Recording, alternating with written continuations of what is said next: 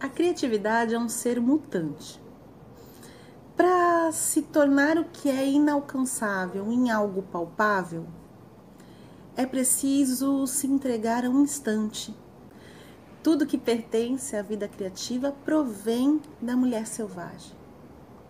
Do rio abarro rio, lá do rio abaixo do rio, que não para de correr dentro da nossa vida.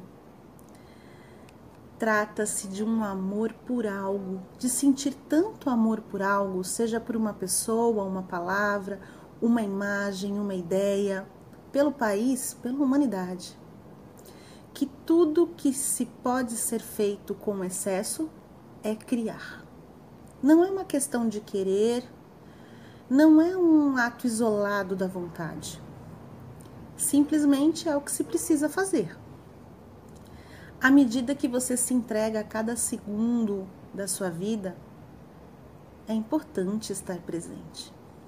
Quando sua consciência está presente, seu corpo está presente, suas células experimentam cada sensação e absorvem todas as experiências, te proporcionando profundidade na troca com o mundo a força criadora selvagem escorre para todos os leitos de que dispomos, aqueles com que nascemos bem, como aqueles que escavamos com as nossas próprias mãos.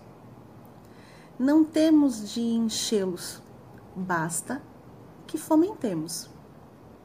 O preparo de um local estimula a grande força criativa a avançar se você construir momentos vibrantes, atrairá uma pulsação imaginável para a sua vida.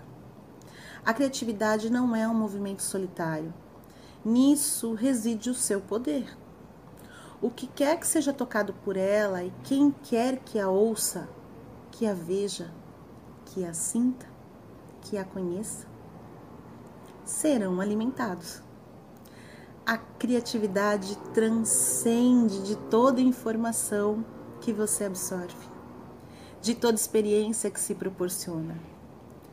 Quem toca, vê. Quem a vê, toca.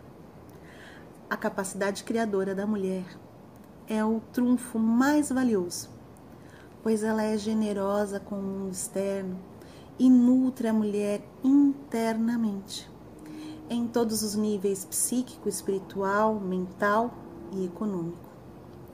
Jamais podemos perder nossa criatividade. Ela está sempre ali, preenchendo-nos, ou então entrando em colisão com quaisquer obstáculos que sejam colocados no seu caminho. Eu sou Tamares Fontanella, do Instituto Despertar Feminino até a próxima!